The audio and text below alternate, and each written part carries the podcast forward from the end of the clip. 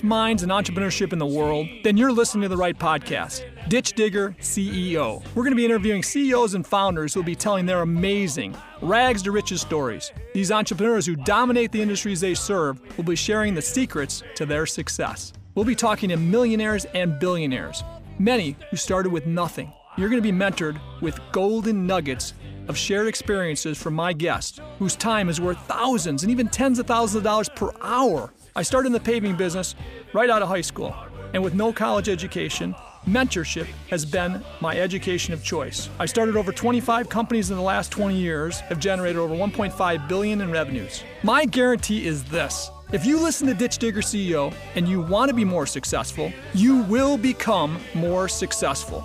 The secrets of my success and for many of the world's greatest business leaders will be revealed. Let Ditch Digger CEO mentor you. Welcome today to Ditch Digger CEO. We've got a, a great guest today, Jeff Terry. Um, Jeff is a former military uh, military serviceman that I which I love to have on. Um, I love to see see men and women that have that have served us in our military and then gone on, on to use the, the lessons learned to to create success in businesses and teams. So uh, that's who we have in, in, in, Jeff Terry today. So I'm, I'm proud to have Jeff on board. Um, Jeff's a CEO at a, at a, at a GE um, healthcare company. And uh, Jeff, welcome, buddy. Thanks for being here. Hey, Gary, thank you. I too love uh, former military. So, hooah and hello. Absolutely. I wish I was one, you know, and that's one thing I'll miss in my life. I always say if there's one thing I could do over again, it'd be that. And I, and I always said that in my business, I started my business 18 years old. And if I, if it failed, that was my backdrop. My my brother, my sister were Navy. My grandfather was the commander of the Navy. Um, I was getting, I, I read all, all about uh, Navy SEALs and and uh, underwater demolition and all that, and I, I I never had a chance to do it. Um, probably luckily, um, but either way, my brother actually went in. He was an underwater demolition diver. My sister uh, was a boiler tech. Her husband also a, electrical guy in the in, in the Navy. But either way, I, I, I, love I love service people. I, I, think it's it's the best thing you can do. And if you can serve your country in the military, you learn a lot of lessons. You you understand the value of this great country and the Constitution, and uh, it creates better Americans, in my opinion. And so we want you to tell your story because you're you know yours is one that's inspirational, and and, and, and any of us that haven't served need to think about how we serve this country. Whether it's creating jobs, it's doing a job and serving our customers, um, it's supporting our servicemen and women, whatever it is, right? There's so many ways we can serve our country without serving in the military, and uh, and we can look to people like you to to see uh, how we might be able to do that better. So, welcome today, Jeff. We want we want to get into you and a little bit about you know who you are and and you know you're you're you've got a great edu- educational uh, uh, past. Want to hear about that? Your upbringing as as a, as a kid, maybe a little bit about your education, and then in the military and then get into the nuts and bolts of what you've done to lead in business. Okay. Wonderful. Great to be here, Gary. Thank you. And, and just you know, uh, Jeff, we have we have Chris on the line, my producer, and we've got Joey, my nephew. Um, I always like their perspective too. If they have a question or something, they throw it in, um, and then at the end, um, they basically come up with what they see as kind of the secrets to success that that that creates the leadership in you, Jeff. Okay. Great. So so we'll start out. Joey, with, hey, us, yeah, fire away yeah, tell us a little bit about your upbringing. You know, as a, as a kid, where you grew up, your family, and all that. What inspired you first to, to go get an education, and and and then or and then the military? Yeah, thank you. Uh, great being here. I uh, grew up as an army brat. Speaking of, so I was. Uh, my dad was career army. He was a farm kid, then was a West Pointer, and then did 30 years in the army as a first an aviator, helicopter pilot during Germany during the Cold War, and then as a uh, as a tank company and battalion commander and all sorts of stuff. So we moved around a lot Germany, Korea, Virginia, New York, a lot of time in Kansas as a kid. Uh, and actually funny. Uh, so when I I grew up in the military and then eventually went to went join the military myself. And when I got out, I would ask people, "Hey, you're a civilian. What's it like to be a civilian? How do civilians live? What's the civilian?" Because I had never been around people who weren't military people. I'd been in that bubble. Uh, so I grew up in that. My dad was a, a farmer. My mom was sort of a New York City girl. So an interesting combination of rural and sort of urban America. Uh, and then ended up finishing high school in Northern Virginia. Went to college on an ROTC scholarship at Vanderbilt, which which I loved, and then served uh, a little over four years as a lieutenant and captain in the First Armored Division uh, as a uh, combat engineer, which that means uh, that mission is putting in minefields, breaching minefields, stuff like that. Wow. Loved that's that's amazing. So you, you went from uh, Van, Vanderbilt then, and then and then into the in the army. That's right. Vanderbilt in an ROTC program, which is you know a leadership program, which I have great respect for all the different. There's lots of leadership programs in the military, but I sure had a good experience with ROTC. You know, beginning to teach you how to be a leader, and you know, being a leader isn't about you know giving orders and being in charge. It's about being humble and being a member of the team and being role model. And and uh, you, you know, I learned a lot. Still learning, but began to really think deeply about those things in ROTC for sure. Awesome. How did, did your your your electrical? You got you went to school for elect, electric as electrical engineer. Is that right? That's right, electrical engineer, um, which was which was tough. How did that How did that help you in in the, in the army in any way? In, in, in what in what you did in the army? The thing that I think it te- that I really valued in electrical engineering was uh, the way it forces you to break down problems, which is very useful. You know, you have to start with a high level block diagram at the highest level, and then you kind of unpack each each box within it and build out the detail, which I think is very similar to sort of how the military works, in that you have you know divisions and brigades and battalions and companies and platoons, and it's all it's all nested together to achieve the mission, uh, and that was very much the engineering headset as well. That's uh, yeah, never never thought about it that way, but boy, that makes great sense. Yeah, the structure of electrical engineering and the structure of leadership and, and breaking down a, a, cha- a problem, right? A challenge and, and uh, putting the team together to to to, uh, to provide the solution, right? That's right. Uh, that, that's that's interesting. So, um, tell tell us then. You're so you're uh, 20. Were you 21 years old when you went into the military? What? That's right. 21, and and as a 21 year old, you know what? How did it open your eyes to what it's like? I know you're around the military all your life, but actually then actually being in, in, you know engaged in it. Tell us how that opened your eyes differently, and and and how you thought maybe of your dad differently, and uh, people you'd, you'd, you'd been around for so long. Oh, absolutely. I, you know, being in the military, what an amazing experience. As a, a couple things that come to mind. One is the funny thing about the you have this duality between the officers and the non-commissioned officers. So you know, I show up as a 21 year old lieutenant. I'm in charge of a platoon.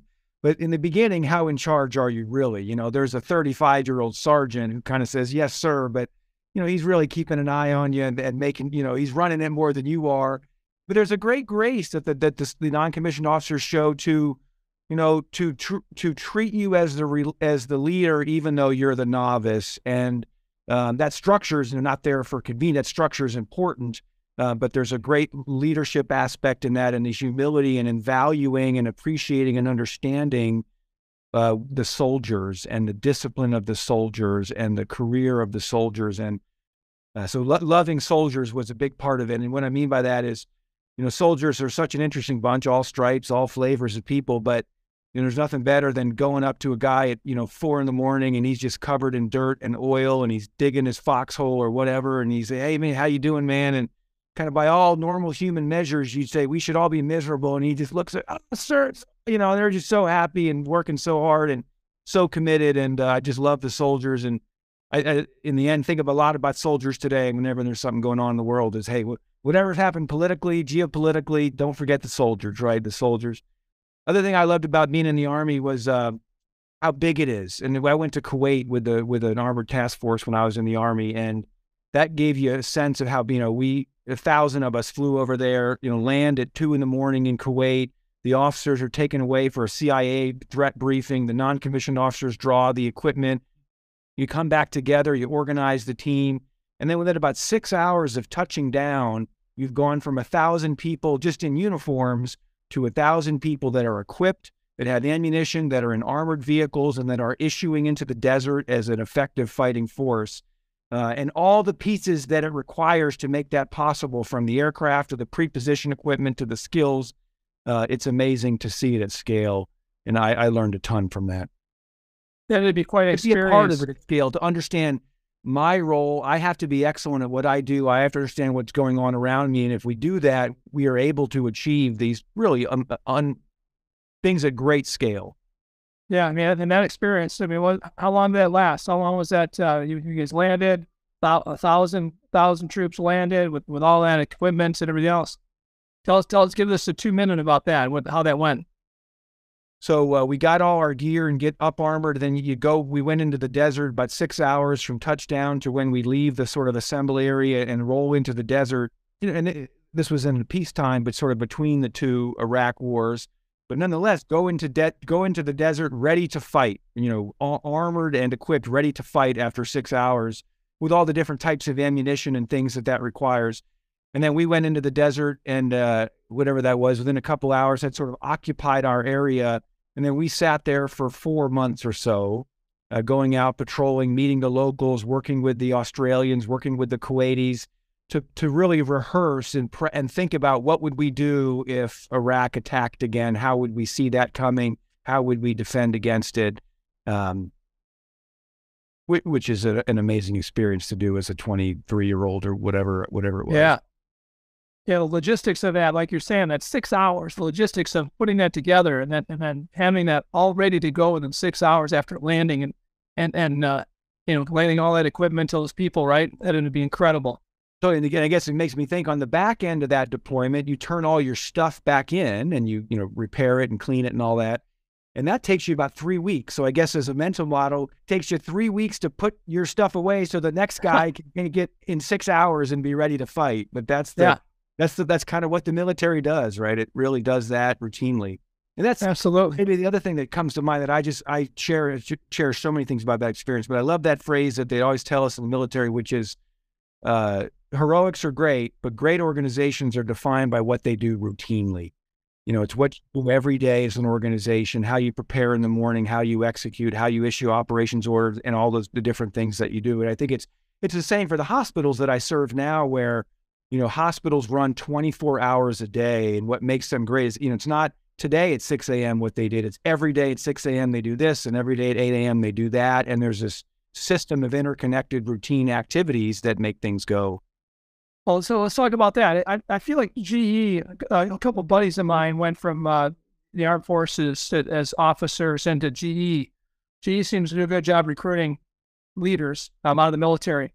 Tell tell us uh, about that experience. Were you recruited right out of the military into GE, or what? What? How long ago? How'd that go? Yeah, I got out in early 2001. Uh, the uh, and at the time and, and, still, but going back to Jack Welch, really in the mid 90s, G, GE uh, put a premium on junior military officers hiring folks out of the military, uh, and so I, uh, I guess I maybe wasn't recruited, but as I did my search and put my resume in the water, GE had a very, very favorable response to, you know, to some degree, you could argue, uh, you know, less qualified, no healthcare background, but I came to GE Healthcare. I have no Six Sigma background, but my first job was in Six Sigma. But the GE filter said, hey, combat engineer lieutenant, you know, we'll give him the benefit of the doubt that he can learn these things. And I think that GE's had a lot of success with that approach, bringing on uh, early career military and, and upskilling them in GE. So tell me, tell me about that. Okay, so so you get you get motivated into GE, they throw you they throw you into uh, a a, a, a business unit basically then or what? That and I came into GE Healthcare at the time they called it GE Medical Systems. Okay, and I was and in it, it. It was a great role. I mean, smart, smart of the GE design. It was sort of an internal quality, like a process improvement role as a first step. But that really almost gave the people in that team a chance to uh, understand the business, make an impact in sort of a low risk way, and then, you know, move on to the next job and the next job, which is a great talent pipeline. But every job kind of builds that foundation for you of leadership, right? I mean, process improvement, something you're always going to, you know, be ingrained with the rest of your life as a leader, right? Uh, and and again, every every single thing that you're doing is just another building block in that foundation of leadership, probably, right? Absolutely. And was it was it a leadership track they put you on then, or uh, it wasn't? Was it's funny. GE does have leadership tracks. The program I was in wasn't one of those formally, but it sort of played that. It kind of acted like that because they ended up uh, bringing in I don't know in, in the group I was in, and there's lots of parts of GE, but ten or fifteen sort of young, talented people, maybe half of them military, and we worked in this process improvement shop and then about all those people, or, or many of those people, have gone on to have long, uh, successful careers, which really branched out in different directions. But that that's sort of the genius of that role is you got a lot of a lot of good folks onto the team, and then you could route them. Sure. Okay. So now, right away they throw you in, and they and they start te- teaching you Six Sigma, right? I mean, and I, I, know just a little bit about that. You know, we looked at we studied that as well. My businesses, um, and and I've got many of my leaders that have gone through all the training, and all that. But you know, they what's it, uh, Di, DIMAC or what do you call that? DMAIC, right. DMAIC and uh, DMADV, and absolutely. Okay, yeah. So so basically, and how much of that, how much of that within that that system do you kind of know from military language? So that that you know, define, measure, analyze, improve, and then control, right? I mean, a lot of that's got to be similar stuff that you're taught in the military, right? Eh, yeah, the, I would say the frameworks are different, but the concepts are identical. G, the military is very much about uh, uh, make a plan and then uh, evaluate the resources of the plan. So don't you know if we need to dig a hole that big, don't just sort of wing it. That'll take twelve hours. You say, okay, each truck can take three yards of dirt. There's going to be three. You know, how many trips is that? How long is each trip? How many walk? So really a planfulness that maps well. Yeah, and then in the GE world, it was uh, sort of the the concept of bringing the Six Sigma ideas into both service activities and to new product design activities, which I really learned a lot from that and that carry forward to now, which is this intense focus on crystallizing the problem we're going to solve, understand the problem before we jump to, you know, solutioning, which is easier said than done, but that intense focus on the problem. That's, I mean, so many leaders, uh, you know, come to the same conclusion, right? So, you know, follow fall in love with with the with the problem, right? Fall in love with the customer's problem, the problem that that you know you have to, to solve as a as a provider, you know, somebody serving your customer, right? Um, we had a guy on, a friend of mine from Israel that that uh, was the founder of Waze a few a few um, episodes ago, and he just wrote a book, and it's it's basically fall in love with with the problem, right? And if you fall in love with the problem, not your solution, because you know solution's a, a singular thing, and it might solve a portion of a problem, but you know, don't fall in love with that solution because that may change and it may get it may be totally different by the time you're you know you're you're done serving that customer. But you just constantly fall in love with their biggest problem, right? And it, and uh, it's something that not many people want to do. But if you do right. that easier well, said than done. And I, it's funny you say that. I reflect on my time in Six Sigma when you know both DMAIC and DMADV, the the two big Six Sigma frameworks, start with D, which is define. Mm-hmm. But I'm not sure at that phase in my, my career I really saw that the way that I do now in my heart, which was define was almost like a let's define the problem as quickly as we can so we can get on to the exciting parts of what we're going to do.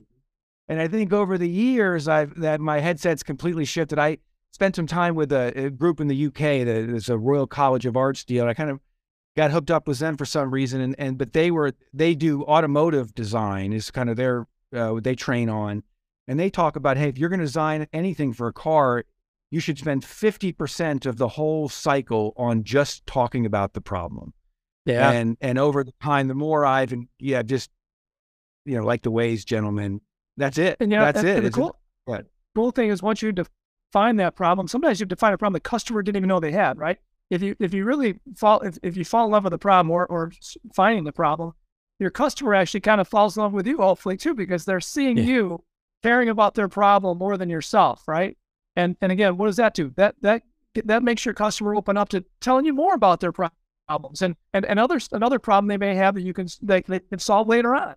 Right? Once you That's solve right. one problem, it's like, okay, you know, Jeff, what can you do for this problem? Right? And what can your team do to solve this one? I get it. I get it. I have, I have our customers at Walmart and, and our, our biggest customers in the country come to us and say, okay, how do you fix this one? Right. And we're like excited as can be because they're coming to us asking us that question. Right. And that means you've got an amazing relationship of trust with a customer that they're sharing their problem with you because they don't do that with everybody, right? Just, I mean, if you if you truly can show your customer that you, you really you're in love with solving their problem, all right, they're they're gonna want you. To, they're gonna they're gonna keep you abreast of any of their issues in the future. If once you prove yourself that you truly you know truly are in love with that and you can do it, and you built a team that can do it, right? So, so tell us about tell us about your team now, and and kind of what you know what type of problems you solve for for your customers today, and maybe maybe a recent challenge that that you guys were able to overcome. Um, give us an example if you got.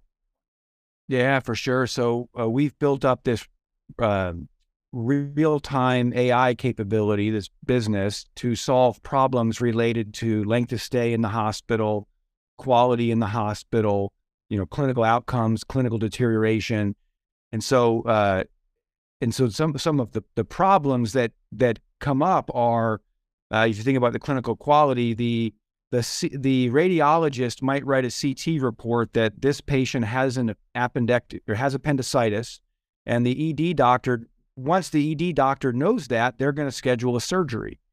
Straightforward. But when you really get into the problem, you learn, oh, the ED doctor doesn't know that until he or she takes the time to go log in, and then a thing pops up. But that can be two hours where this all the information is hidden, and so the next step step isn't taken.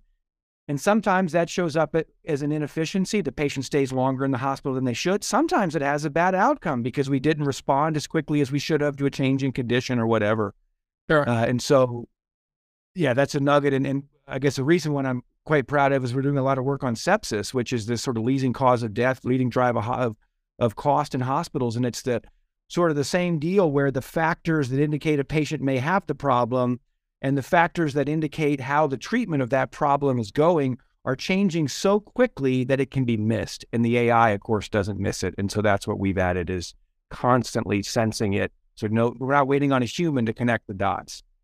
Yeah, AI is a is a hot topic. We're you know our our biggest valued company today is one that you know we we've been concentrating on how to solve problems in the pavement world. Okay, concrete pavements, asphalt pavements uh, across the country for our customers, and I, I, I was a regional company until until I started giving away the best civil engineering I, I could find in the world to my customers.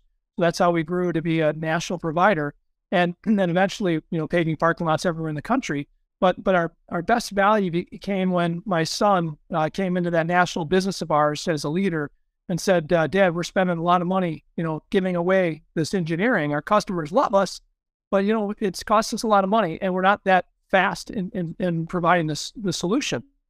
So so anyway, it was boots on the ground engineers all over the country to solve our customers' problems, and they loved it because there wasn't much else out there like it, and and nobody was doing it for free. And our engineering wasn't just you know American engineering; it was global. We're using German engineering and and and uh, Israeli engineering and some really cool stuff that I discovered across the across the globe that I was then bringing to the, my customers and saying, "Hey, here's a better solution than you're going to see from any engineering company in America." eventually they started liking us for that that product or that you know kind of that lost leader, right? And so my son came to the business as as a young young guy, aggressive guy that he is, and, he um, you know he built, built his own business prior to this, and then came in and we recruited him to to run this business. And uh, within six months, he said, "Dad, we could do this way faster, way better, and for way less money, and our customers are going to be happier than heck with it." And so I, you know, I asked him, you know, tell me more. He said, Dad, we could we could use drones instead of flying these engineers all over the country. We could use drones. Our engineers can sit in their seats in the office, saving all that money and time, um, probably delivering a product, you know, ten times faster at least to our customer, and then and for for a lot for probably one tenth the price. And so sure enough, about seven years ago, six and a half, seven years ago, we started experimenting with this with drones, and then we we started uh, building scripts for the drone pilots to fly by that our engineers believe were the best routes and the best pictures of those big parking lots, right? And uh, six six and a half years later, we went from doing 20 or excuse me 50 million square feet of pavement um, management for our customers, basically managing their their bad jobs, a bad p- pavement that didn't last as long as it should have. Today, we will last year we managed over five billion square feet of pavement of pavements.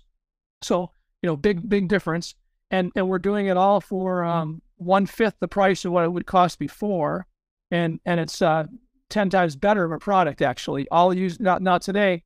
It's not just building the scripts to fly by. They're all these these drones are loaded with AI, and so the AI has the engineering's uh, engineer's eyes right on the prod on the project in real time through the drones, right?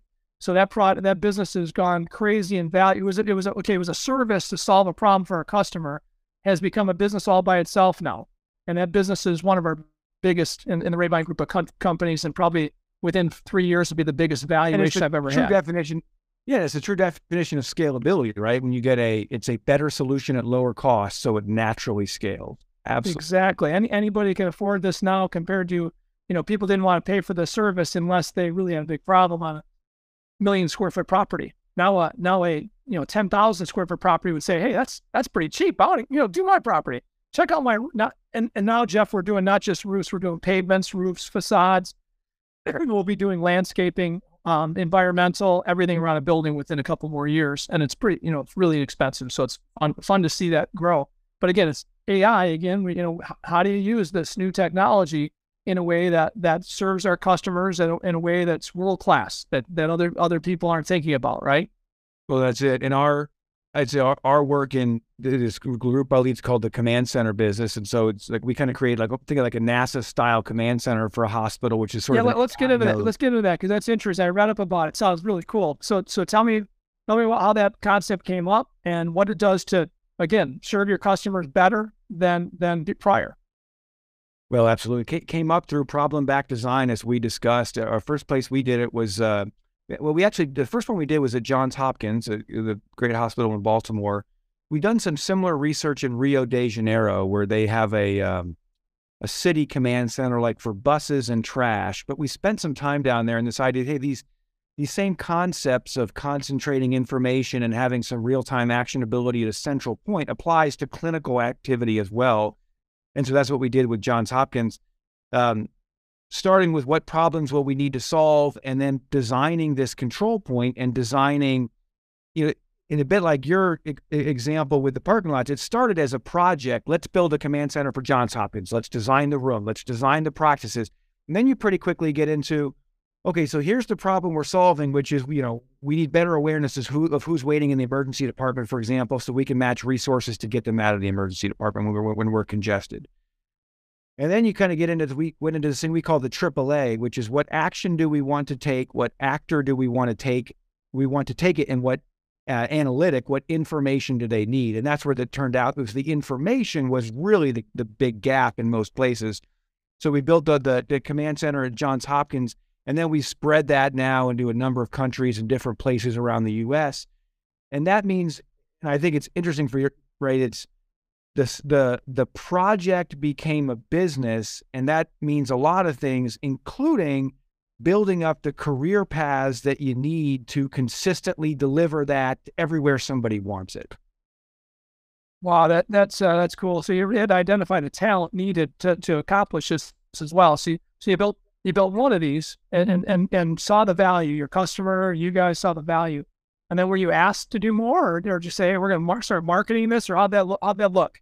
Our second command center was actually a dear friend of ours, a, a hospital in hum- in uh, Canada, Humber River Hospital in Toronto. And that CEO, Barb Collins, actually saw the Johns Hopkins news. We had worked with her on some other cool stuff years before. And she called kind of ticked. She said, What are you guys doing? I thought I was your partner. I thought we had a deal that when you do something cool, you call me first. So she became our second command center, uh, and and uh, that Humber River Hospital pushed these concepts further into more clinical problems that we can solve. As you can imagine, I mean, there's no there's no shortage of opportunity in healthcare, and with partners like Hopkins and Humbers, we've steadily pushed the envelope on what's. Okay, so hey, now let me go back to one thing you just mentioned. One little thing you said. And I have I have friends of mine in business that never seem to get to like a world class level, right? And they hear me talking about my customers that the one I, I love my customers. They're all very good friends. Most of them are very good friends of mine, my leaders, my son, and our, and and stuff. And they, they become very very good friends. And some people say, "How can you be such good friends with your customers, man? You know, they abuse you, they do this, this." And I say, if I can't, if my customers don't look at me as a friend, right? When they're having challenges, they probably don't come to me as fast with those challenges. When they, when they have a problem with one of my crews out there that maybe isn't performing to the level the Ray company sh- they think should, they're probably not telling me about it very fast if they're just if I'm just a number.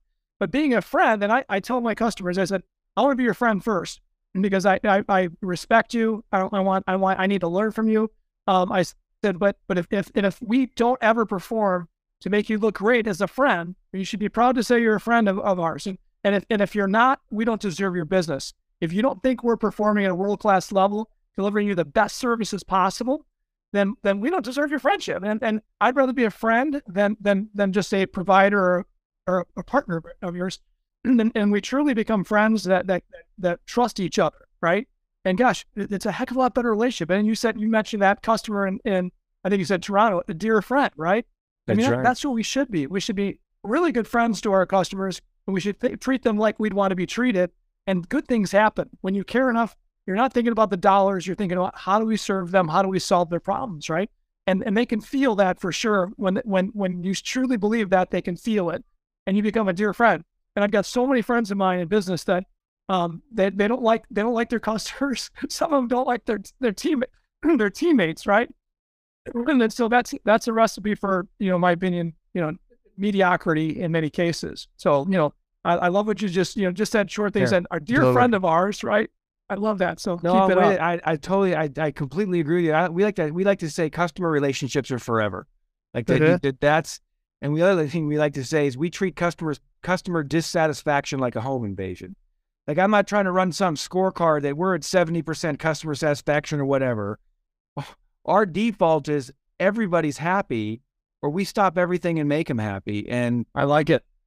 And that's, and of course, we're in a business to business. So it's not like we have 50,000 customers, right? We have, you know, dozens of customers, which are big health systems, each, each bit very big. But it just has to be that way given the business that they're in and given the trust that you're describing. That's, that's the commitment.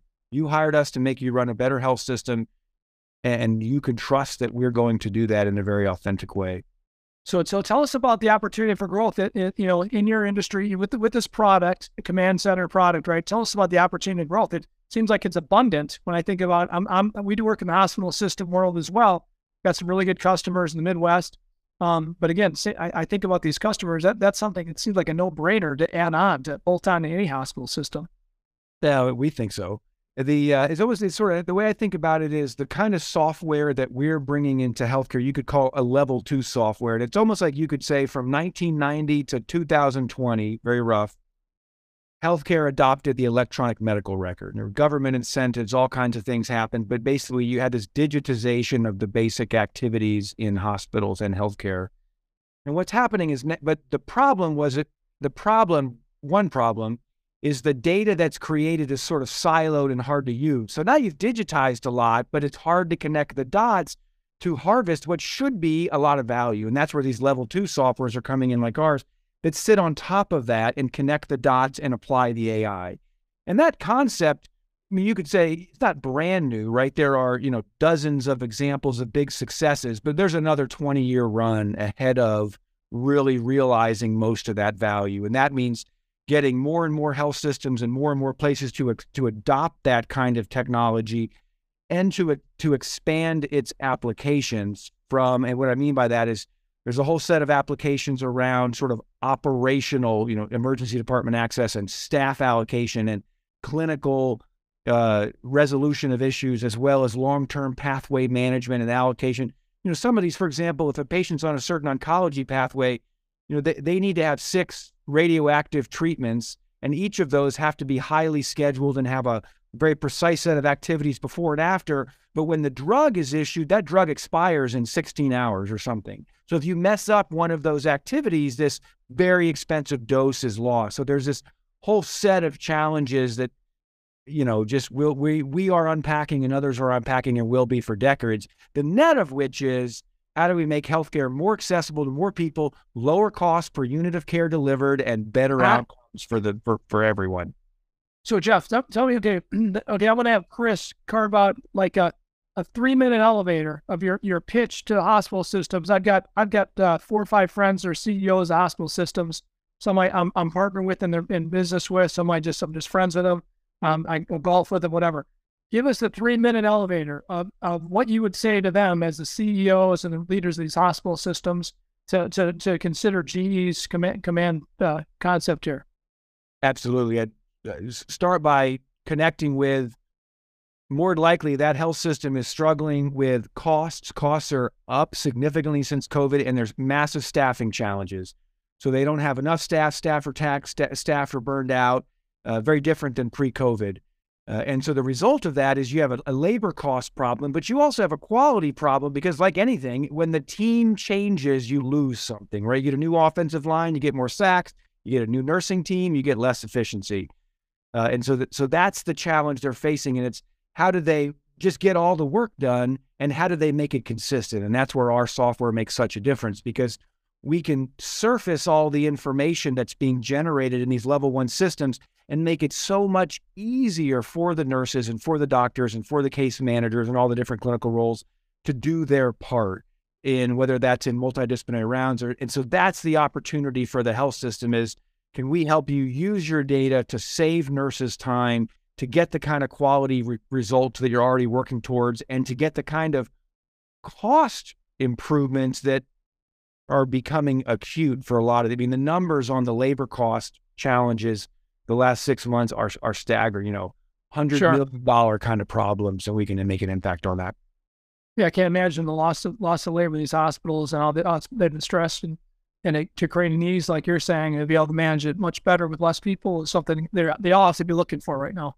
So that's right, and and and make it um, make it possible to unlock some of the the insights in the data, who's where waiting for what, who's in danger, who's going to be in danger, and also make it possible to be consistent so that even when on the night shift it's a traveler who's never been in your hospital before and doesn't know your processes, even for her, it's easy to do the activity because we've scaffolded it so clearly.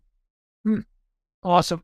Is there an easy way? When I look at, you know, I've been in a couple hospitals over the last few years, and, and uh, when brought brought uh, you know my wife in years you know years ago, and then and and like uh, you know, different friends here and there, and it seems like that, the you know you can you can be you can go in there with a, a heart attack potentially something major happening, and you got to sit through check in right.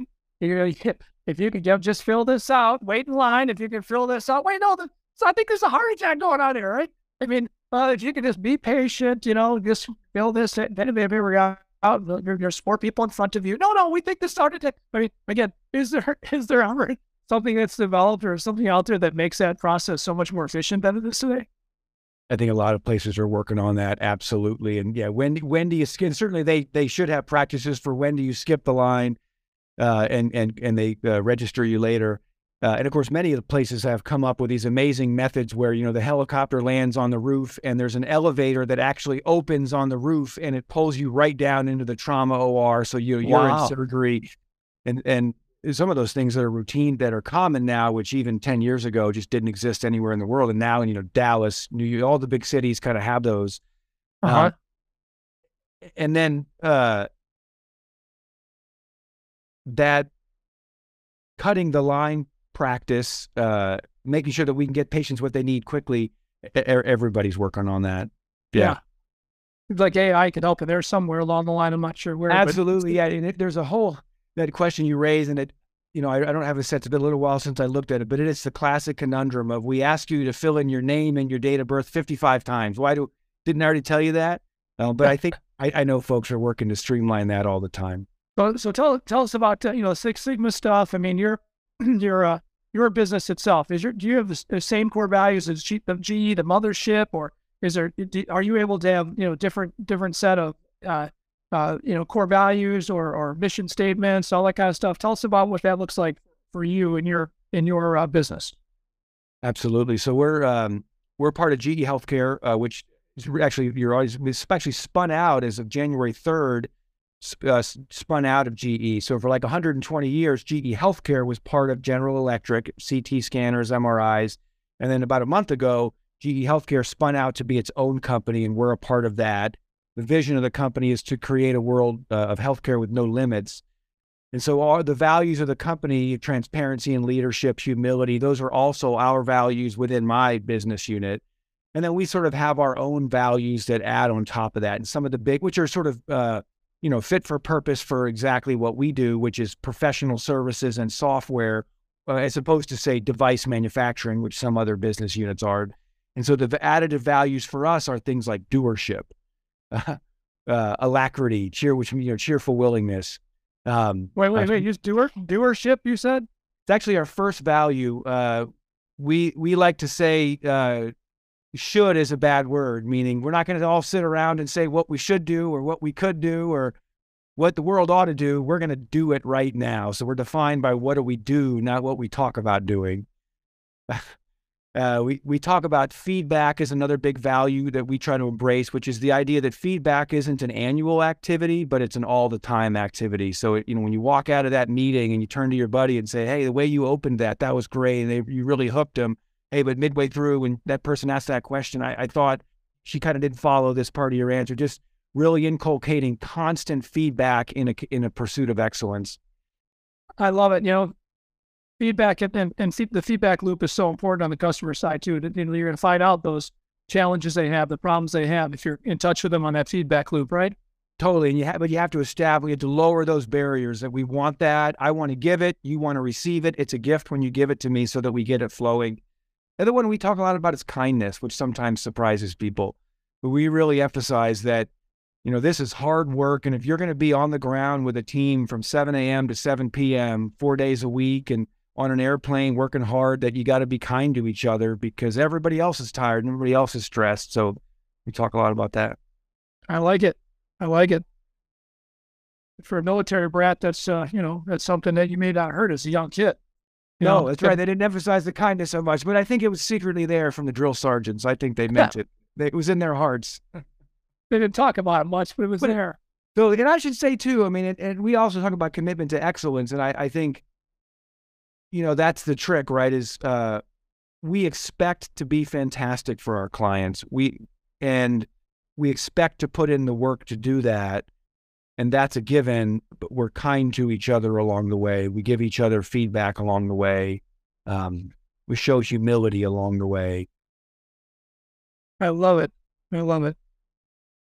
Um, yeah, I mean, I, I, I believe you know, if you commit, commit to, or committed to excellence, you're in, in a G company like G, you guys are committed to being world class every day. I mean, you're a world class company it's a natural thing. You join GE, you know, my friends that are leaders, they've been leaders like you there. Um, you know, they they're, committed to being the best in the world what they do. And if, if that's that's a that's a message I send to every small business owner across the country that I that I talk to, anybody listens to this podcast, right? You know, if you're gonna if you're gonna be in anything, eh, life is short. You're passionate about what you do, and you really want to serve others, right? So, you know, being a, being be involved in something that you're very passionate about, that you can actually strive to be world class at, right? because unfortunately, that, I mean, a lot of people do business, but but a lot of them don't really sincerely strive for world class. They may not even know what that looks like, right? But if you can if you can search out and and and really, you know, go on an expedition if you have to, what companies in your industry are the best in the world, right? That's what we try to do in every one of our little companies. And and the goal of every CEO is to be world class. So they have to they have to understand what world class looks like first, right? And then and then identify that and and, and really um, uh, really do a lot of work exper- uh, investigating that and then say, okay, here's who they are. This is a world class company. Here's who we want to be, except we want to be even better. We want to do that. We want to do a few things to differentiate from them, even, right? Now, it may take years to get there. It may take months. It may take years. It may take decades to get there. But if that vision is at least in, in sight uh, with, a, with a great team, it'll, it'll get there, right? Right. I mean, if it, the vision is right and the values are right and we're focused and we're going to move closer. Are we moving fast enough? Well, that's another question. But are we moving in the right direction? That should be guaranteed. And exactly. we expect our leaders to role model uh, that excellence, that to show people. When we say when we say we, we we do great customer service, what does that look like? Well, don't read in the book. Look at the look at the leader nearest you, and you should see it embodied. Yeah, exactly. They better exude it, or they shouldn't be on your. They shouldn't be leading your team if they don't exude it every day, right? Absolutely, and that's that's another thing I think the military teaches pretty well. You know that uh, you know that that the officer or the sergeant, whoever the leader is, is the last to eat, you know, the first to charge. You know all that stuff.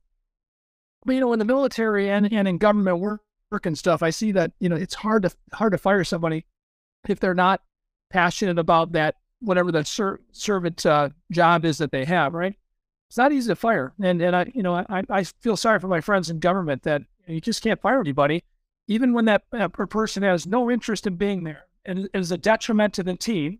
Uh, they can't fire him, right? They they put him somewhere else or whatever. It's a miserable miserable thing, and I and I can't I can't stand that that so many people have to live in that environment. In my business and in your business, I hope, right? I mean, we, we don't fire easily. It it's it doesn't come easy to fire somebody, right? There's we, we're we're pretty upset if we have to fire somebody we know is a great person. But sometimes people just aren't fit for a job and, and, and, and you don't have a job that they're fit for.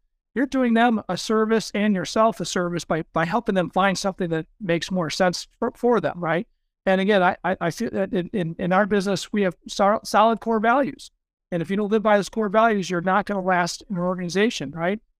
And I think that that's that, that, that makes it so much easier to serve our customers Absolutely. and serve and each I feel other. bad for the for the leaders, and, and obviously you have to do the right thing by people and all that stuff, of course. But yes, there's a high bar, and we expect you. And if you're not, and of course, if you if you don't take action in those situations, everybody else sees that, and then they immediately know these values are not real. This commitment to excellence is not, and so you have to be constantly vigilant. And when you, of course, when you do act, the team says, "Hey, these guys mean it, and I'm I'm that much more committed."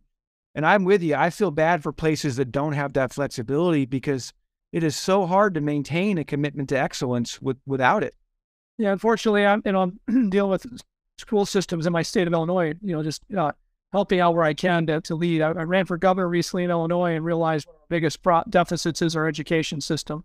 And and when you dig into it at all, you find out that you know you can't fire a teacher no matter how bad they are. I mean, they can do some really bad things, and you really almost can't fire them, right? Um, and so just think about the the simple thing of not a teacher not being passionate about the job, and they're just there for their 30, 25 years and their and their pension and whatever. That's a terrible thing. It's bad for our kids. It's bad for you know for the history for for the future of our of our society. And unfortunately, Illinois and many states like Illinois are dominated by by you know monopolized unions. And I, and I I'm not even a I'm a I'm a labor guy, right? I built built my business through you know labor first. I love labor. I love you know people in labor. They're they're they're doing the hard jobs that we do in my industry. But I can't stand monopolize anything, right? But monopolize right. business that doesn't doesn't do anything to to provide value. There's not not many of those out there, in my opinion. Um, but monopolized unions are, are are are the worst when it comes to doing that. So and, and, there's plenty of unions across the country that I see that seem to do a good job, actually, you know, delivering a great product to their customers. I, I feel like you know the unions have to do the same thing. They have to be challenged to deliver great product, and that means in in the school system, educating our kids every day uh, with passionate people, or or get out of the way, go do something else. Right. And I, and there's I like that term false kindness in those situations because sometimes the motivation not to fire is we we don't, but that person is in a job they don't love. They're not excelling at it. While there is some transition disruption, obviously, in most cases, they're better in the long run by being having, you know, finding the thing that where they where they're better better suited. False kind, kindness, you said, right? Yes. I like that. That's yeah, because so many people fall into oh, they're so nice though. They're they're really they're they're they're you know, right. really nice. They really care. Well, you know, if they care though, they'll be delivering results. So if they care, they'll you know, show their passion every day, and everybody around them is going to want to work with them. You know, so you're right. Yeah. I mean, we all have to be compassionate. We have, all have to love love the people That's around right. us. to, to be to compassionate really and kind. Part of kindness is is honesty and and transparency. Yeah. That hey, you're not excelling at this, and there's got to be. That, and that's and that's and that's probably one of the toughest things as a CEO, right? I mean, you know, delivering the bad news sometimes is, is a tough thing, and, and but you know what's funny? Not, you know what's funny on that because I I I actually over the years, I early on when you had to give those discussions, I was really you know you kind of not sleep well. Over the years, my I, my attitude has changed on that. I, I do see it now. It's almost an act of kindness to have that and you know set it up the right way and have a relationship. But I yeah, I feel it as an act of kindness in my old age, I guess. Good, good. Especially if you're there to kind of help them find their next their next thing. I mean, we, right, I do that purely from a place of we've thought deeply about this, and yeah, yeah, exactly. I think you can. Often you can do that. I've got a lot of experience uh, experiences I've had, not as many as I'd like, where you know somebody wasn't a fit, and then we helped them find something, you know, th- through an organization that was a better fit, and and, and in the long run, everybody's happy. That's that's the best when you can do it, right? So, well, it, so I get I want to I want to uh, get the, these other characters to throw some questions at you, Jeff, if that's okay. Um, Joey or, or Chris, you get Joey. How about you first? Throw some questions at, at our, our new friend Jeff. All right. Uh, hi, Jeff. Hi, Joey. I just wanted to say thank you so much for serving our country. It's uh, people like you that has allowed me to come to America and have the freedom to learn and be a young entrepreneur. Uh, one of the things I uh, picked up was uh, being a leader is about um, being humble and taking charge. And then um, another one was uh, electric electrical engineering forces you um, how to break down problems to bring great solutions. So I wanted to know um, what are your greatest, uh, what was your greatest fears that you had to overcome on your journey um, to become a young entrepreneur, and uh, who are your mentors? Yeah, great question. Um, they're great questions. My, uh, you know, I don't know why the fear that came to mind was uh, being in the army and the fear of jumping out of airplanes, which I did at airborne school a few times. And that was a great experience because when you're standing in the corridor waiting to jump from the plane, you, I at least felt fear. I think a lot of people did. But then the moment you're in the, in the air and you realize you're gonna not gonna die, you feel total euphoria and you want to go again. I want to go again right now. And I think from that experience of airborne school, I, I don't know, it, it maybe gave me some confidence that, you know, fe- maybe fear can lead to euphoria. So fight through it kind of thing. Um, I, have had a lot of great mentors over, over the years. Uh, certainly, uh, uh, Laurent Dubois was a, a, great mentor of mine. He was a McKinsey consultant who um, I, learned from him sort of a almost a hyperactivity and sort of the idea of the McKinsey guys that say you're very high price management consultants, which means when we show up, we're not going to do small talk. They're right to the point. They just walk in and boom, let's go. How's this business going to get? And at first it kind of puts you off, and then you realize that's what the customer wants. They're paying a lot of money. They they don't want you to be milk toast. They want you to push the thinking, and that was a great lesson of mine, um, mine from Laurent. I, I, learned a lot about leadership at GE from a guy named Rob Riley, who uh, was a great leader, and I learned a lot from uh, about building teams and the importance of personal relationships. And I think then I think back to the, you know, so many military leaders that I that I, you know, learned from just the, the discipline and the consistency and the preparation. Um, gosh, yeah, so many, so many great mentors over the years. Thank you so much. Thank you, Joey. And Joey, you I may ask, you mentioned that you were uh, newer to America. What was your background? Oh, I'm asking. I've been here for like uh 16, 17 years. Oh, but yeah, but I was adopted. I actually have a family of 22. So Wow. Yeah. that's great. Are you still in touch with them? That's great. Yes. Oh, yes. that's wonderful. That big family. That's fantastic. Yep. Yeah, he's he's uh he's from Haiti, from like what five years old, right? Joey? Yep. Oh, that's great. Yeah. Yeah. And, uh, oh, good, Chris. Sorry. Yep. Awesome. Uh, so uh, Gary likes me to uh, keep track of some uh, great nuggets of wisdom or you know kind of in line with like the laws of success so uh some that i picked up from there were a bunch um heroics are great but top performing organizations have great routines and systems understand the problem before uh, trying to figure out the solution in fact spend 50% of the design process talking about the problem i, I think that's uh yeah um, a powerful way to reframe the design process. Um, customer relationships are forever. Should is a bad word. It's more what we could do. Uh, feedback isn't a quarterly or yearly thing, it's an all the time thing. The leader is last to eat and first to charge, and part of kindness is honesty. Yeah. Uh, th- thank you so much for spending this time with us, Jeff. Where where can uh, our listeners find out more about you? Hmm.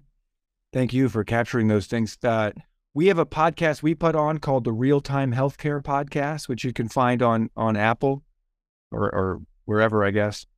Um, and we have a, a nice website called uh, gehealthcarecommandcenter.com. And I'm also uh, active on LinkedIn, sharing some of the information that we, some of the work that we do. And you know what? One other, as you were doing nuggets, and I was thinking in the preparation for this, we had a note that I, worth sharing in the entrepreneur vein. I think is uh, the people pay for what they want, and what I mean by that is uh, there's sometimes a big temptation to do sort of free projects, but any you know anybody will take free. That we really push that. Uh, if a hospital wants something, they'll pay for it, and it's less about making money and more about testing. Is it an important problem? You know, if, if they're not willing to pay, it's not important. Good point. Now, I also like uh, your word doership. That's the first time I've heard doership oh. before. Oh. Is that in the dictionary yet? That's a good question. I don't know. I hope it is. We we, we use it, but uh, yeah. It's like a word I use all the time is fantabulous. So people ask how you're doing. fantabulous, right? That's right. And, uh, you know, now it's, it's fun to hear words that people don't, you know, everybody doesn't always use. I, I like doership. I'm going to use that. And, and I'm, I'm a big fan of your, you know, your your your Italian feedback, um, because I think it, you know, we learned that in, as we built a couple of technology companies.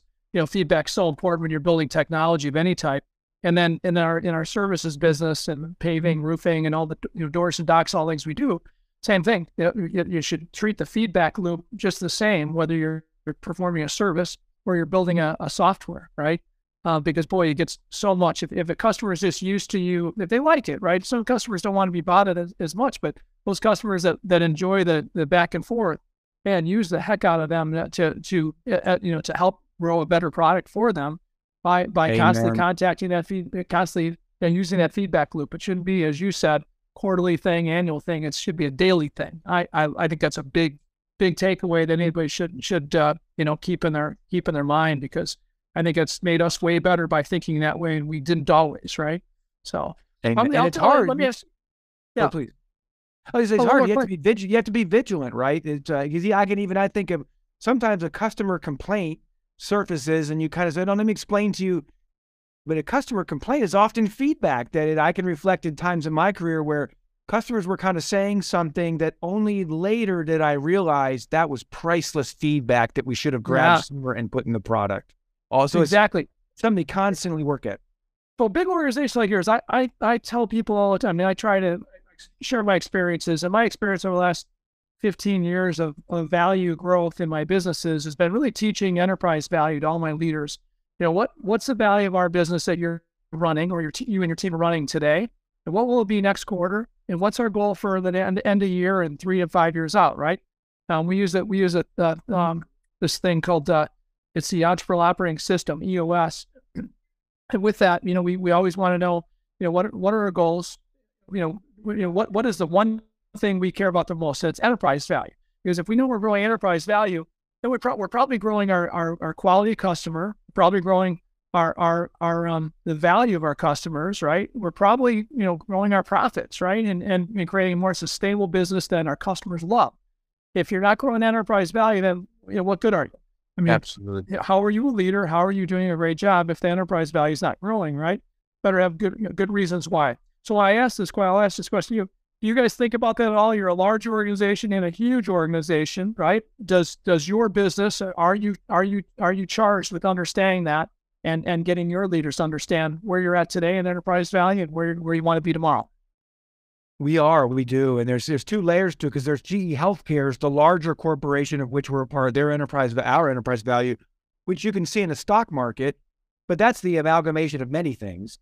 And so then we also then look try to track our own enterprise value, which is a little harder to track because there's not a stock price, but there are data points that enable us to do so by looking at what competitors of ours who are our standalone companies were bought for or sold for or merged for or whatever.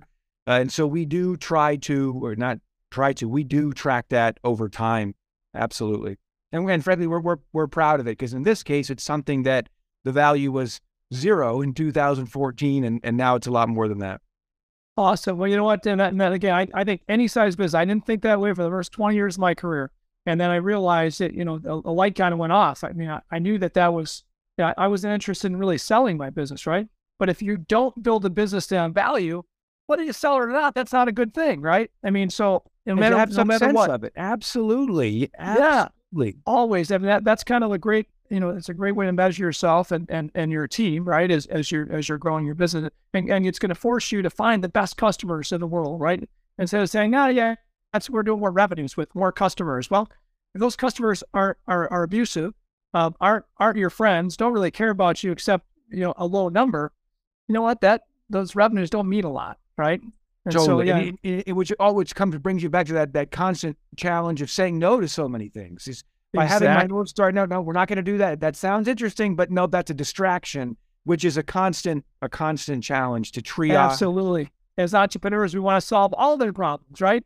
And and you know what? We, we have to stay focused on what we're great at and then and recommend other people for the things we're not. Otherwise, you know, we we fall on our face. But uh, awesome. Well, I, that was the last question I had for you, and I and I, I really appreciate you being on today, man. You're an awesome guy, and and, and if you want, if we should touch base. I'll I'll I'll get you in, in, into a conversation uh, with Robert, uh, Roberto uh, Trujillo, this uh, neuroscientist that's really doing amazing things to solve the problems of the brain.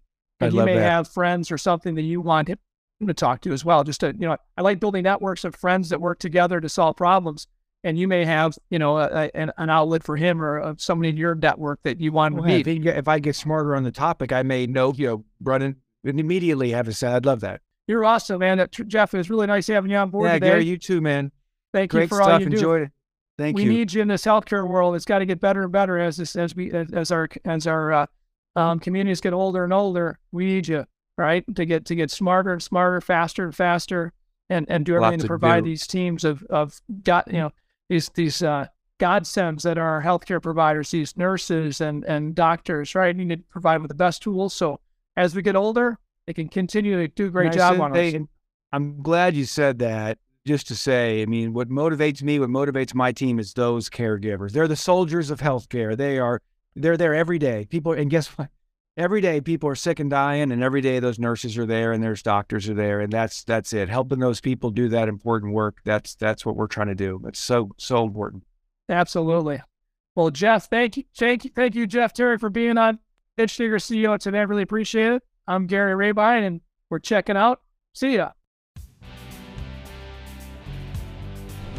You enjoy this show, please share with anyone else you think will find value here. And please go to our website, ditchdiggerceo.com, for show notes, links, video clips, and more nuggets of entrepreneurial wisdom. Don't forget to follow me on social media at Ditch Digger CEO. Cans, paper routes, mowing lawns, careless hands. Daddy had six kids to raise. Factory and not example, not the words you said.